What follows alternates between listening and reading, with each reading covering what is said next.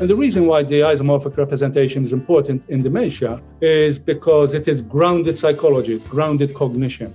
And what we mean by that is that the reality that we project is reality in our brain. Hi there. Welcome to this Mind Ramp podcast interview with gerontology professor Mario Garrett, in which we explore Mario's ideas about the psychological causes of dementia. I'm Michael C. Patterson, CEO of Mind Ramp Coaching and Consulting. This is one of three podcasts featuring Professor Garrett. The second podcast explores Garrett's thoughts about the nature of dementia and how the causes of the Alzheimer's syndrome have been misunderstood. The third podcast centers around Garrett's emphasis on care versus cure, the belief that we need to focus more on the care of people with dementia and less on the, well, seemingly futile search to find a cure. In this part of my interview with Mario Garrett, we explore the idea of the social pathology of dementia. In short, Garrett's idea suggests that psychological factors, how we think about the world, how we think about ourselves, can initiate a process that leads to dementia. Garrett's term isomorphic representations plays an important role in this process. Isomorphic means similar in shape or form. So, an isomorphic representation is a symbolic image that we have in our mind that corresponds to an external reality. In essence, Dr. Garrett is arguing that as we experience normal aging, we begin to interpret the slowing down and the deficits as signs of impending dementia we will form an isomorphic representation of ourselves as a person burdened with dementia or Alzheimer's. This inaccurate representation will be strengthened when family, friends, and medical professionals reinforce the idea and begin treating us as though we are suffering from dementia. This negative representation of ourselves will cause us to behave as though we are sick and vulnerable, and we will withdraw from the type of activities that would contribute to our health and to our well being. The isomorphic representation of ourself as a dementia sufferer acts like a nocebo, a negative placebo. It becomes a self fulfilling prophecy. We believe we are sick and demented and gradually we will become sick.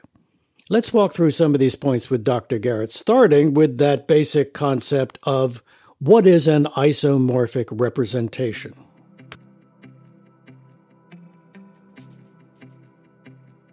I want to go back and explore your concept of isomorphic representations because I I think that's really key to your your thinking, and it may not be a phrase that everybody understands immediately. If I see a table, that table does not just reside in reality; it also resides in my head, how it is uh, represented neurally. That's where the isomorphic part comes in. How important that model of the world we have that we generate throughout our life and that isomorphic, meaning that it's representing the world, it's part of us.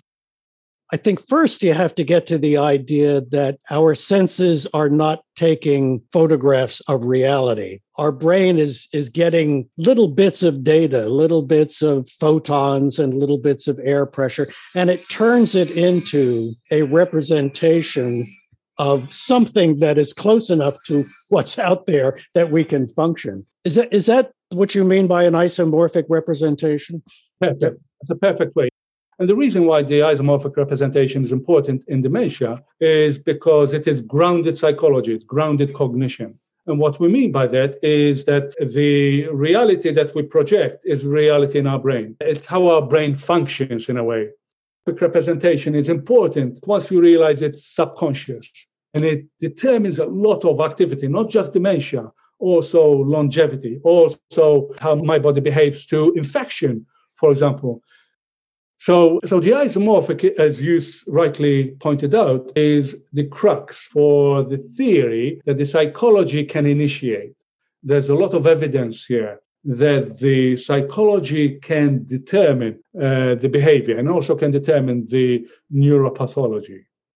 Now, are you saying within that example where the nocebo effect, which is the opposite of placebo, that what we believe can cause negative things to happen to us, that that can actually cause dementia without biological deterioration of the brain? Or are you saying that it can take trauma that's happened to the brain and amplify it and push it over the edge to dementia? It can create, it can initiate you know, in hmm. my book, I talk uh, about initiating, moderating, and mediating. And all those processes are in action here. And they, it can initiate. And one evidence for this is there are people that have dementia that do not have plaques and tangles.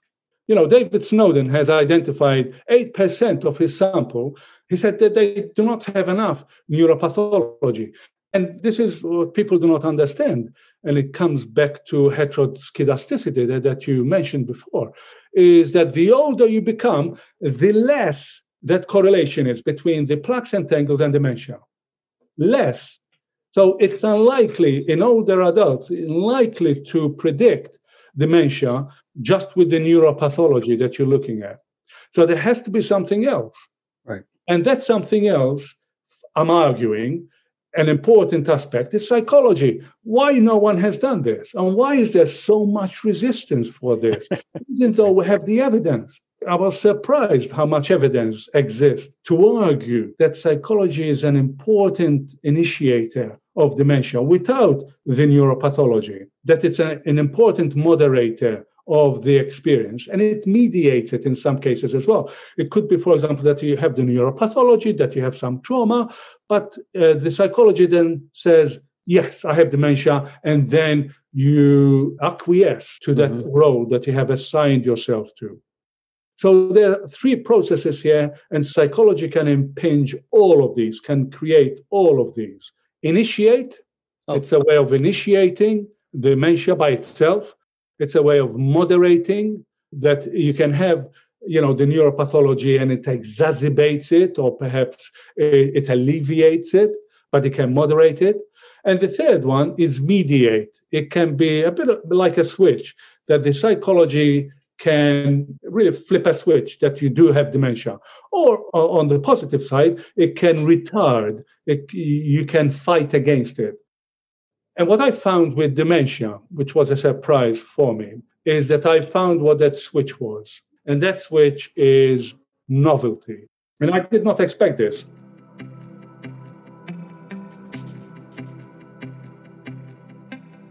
So, according to Professor Garrett, the psychological switch that can initiate the onset of dementia is novelty, or more accurately, the absence of novelty and the absence of challenge and change. As he explains in his paper, The Social Pathology of Dementia, there is a tendency as we age for some of us to become more introspective, more inflexible in our thinking, and more reliant on established isomorphic representations, on habits, routines, and mindsets that have served us well in the past. But people who rely too heavily on fixed isomorphic representations are prone to be less curious and less open to change learning is reduced, and we stop exercising and challenging our brain.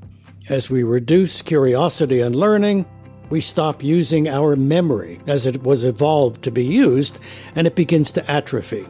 The implication is that the memory loss is caused as much by how we use our mind as with physical or biological damage to our brains. Let's pick up the interview where Mario talks about the nature of memory we got memory wrong. Why do we have memory? What is it for? And it is for me to learn about the environment that I find myself in, learning. And yeah. presumably to adapt to the environment, to adapt successfully to the environment. Perfect. And that's it. Yeah. That's what memory is for. So uh, when you look at that, go back again. Why are why do we have memory? Memory is to adapt. And we adapt by learning and there, there, there's an epiphany here. So that is why memory is impacted because we stop learning. And we stop learning because we are not interested in novelty anymore. And I thought, how do we define novelty? We define novelty by our representation of the world. Yeah. For example, if you showed up wearing pink makeup or purple makeup with a red nose, I think, wow, I did not expect that. That is novelty. Because in my isomorphic representation, I already had an image of who you are, how you would talk, what this discussion would lead to. That is how we function. Yeah, we function by developing this model. And if the model is not, we're not predicting correctly, then that's novelty. And I focus on it. Why is it different from what I expected? And that's how we learn we don't learn by doing things uh, as we have done in the past. We learn by doing uh, novel things, by fi- finding novel issues and addressing them. So my the switch I found is that people with dementia, people that uh, initiate dementia, are no longer interested in that novelty, and the evidence again is there for us to see.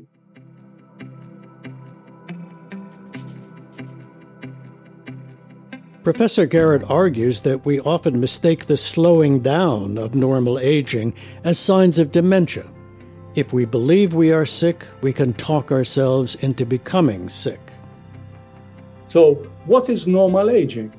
With normal aging, what we get is we get diminished processing. I, I have problems sometimes figuring out a problem. It takes me a number of minutes, sometimes an hour. Sometimes, as I said, you know, I cannot remember a name. I know it will come. It's slow. I cannot do mathematics anymore. I cannot do algebra anymore. Hmm. It takes me forever.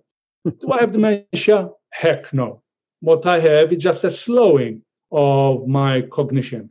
And maybe certain concepts, certain processes are not as efficient.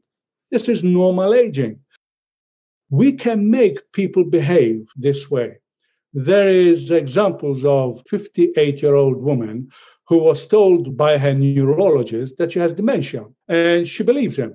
And this, the, the, the, criminal case against this neurologist and the hospital. This neurologist was just crazy in a way. He, he did it with 12 other patients. He just told them that they have dementia for whatever reason. Uh, but this woman believed him. And even though there were a group of neuro, neuropathologists, ne- neurologists that went back and they did an evaluation and they said, You have nothing wrong with you, she believed him. Okay, and she started to behave as though she has dementia. My philosophy is it's old age, you're going to die. We are designed to die. You are designed to slow down. I run. I'm not as fast a runner as I used to be. I used to run marathons. I don't do that anymore. It doesn't mean that I am handicapped, I'm disabled. It doesn't mean that. It means that I'm slowing down, again, with the cognition saying that you have dementia is a big step. That's a big, big title, big uh, label. So you have to be very careful with that. Old age is very different from dementia. Dementia is when it's like a switch, there's a tipping point, and then it becomes very fast. The diminishment is increased, it speeds up. And that isomorphic representation allows us to make that switch. You know, once you accept that label, then you validate it. You say, ah, yes, I've been having this problem for a long time. And people have been telling me that I have problems with my memory. Therefore, it validates that I have dementia. And then you stop doing things. You stop going out. You start censoring yourself with ideas. And that, of course, what it does is you become afraid of novelty. I say to people, well, go and visit that place. Oh, well, you know, I've, I've got a dodgy knee or uh, my hips are not as good, and they become frightened. The same kind of self criticism and self censorship that we have with our mind. That start then the moderating and mediating factor of psychology when we're afraid of novelty.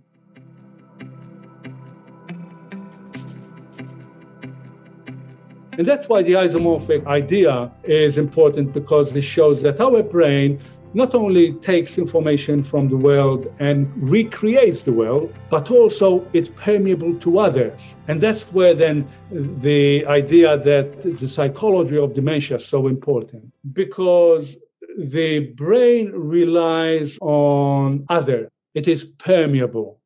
We think we feel sovereign, my idea, but we know that's not true. Right. I can, for example, instill an idea in you and you think that that idea is yours. And the reason is because your brain is permeable to others. we are attentive to what, what others are doing. We need constant validation. Now, you're not talking about something magical going on. No, you're talking about the psychological effect of being social beings and being with others. Exactly.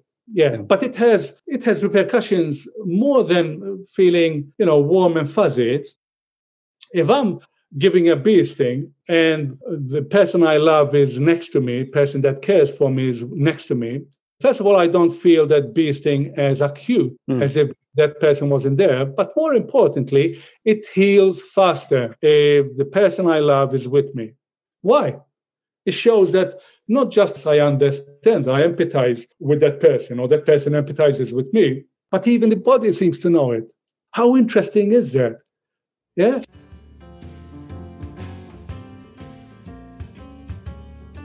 How interesting is that?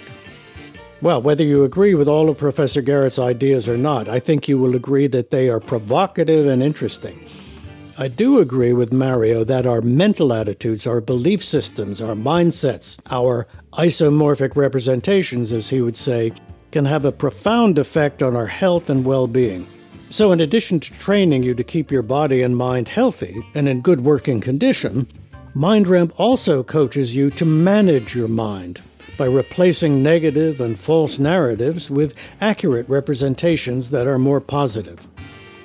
Well, with that, let me thank you for listening and please contact us if you want to learn more about how we go about promoting qualongevity, living long and living well.